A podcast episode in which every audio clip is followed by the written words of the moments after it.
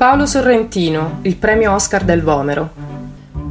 È un regista, sceneggiatore e scrittore, vincitore del premio Oscar per il miglior film straniero con La grande bellezza.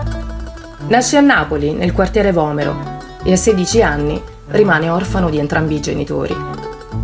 Il ritorno della sua cinepresa nella sua città natia, con un film legato a Maradona, a 20 anni esatti dal primo film L'uomo in più, si lega anche a questo fatto personale. Sorrentino ha spiegato in un'intervista che il calciatore gli ha letteralmente salvato la vita.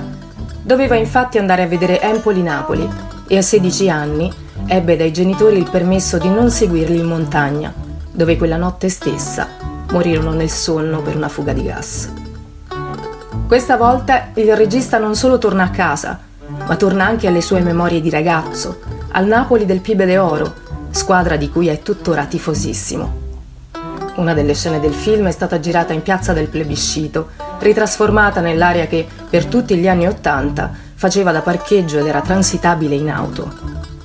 Nel 2014, l'anno dell'Oscar, ha inoltre curato la regia televisiva della commedia Le voci di dentro, per celebrare il trentennale dalla scomparsa di Edoardo De Filippo. Il cast dello spettacolo, trasmesso in diretta dal Teatro San Ferdinando di Napoli, comprendeva Tony Servillo e Peppe Servillo.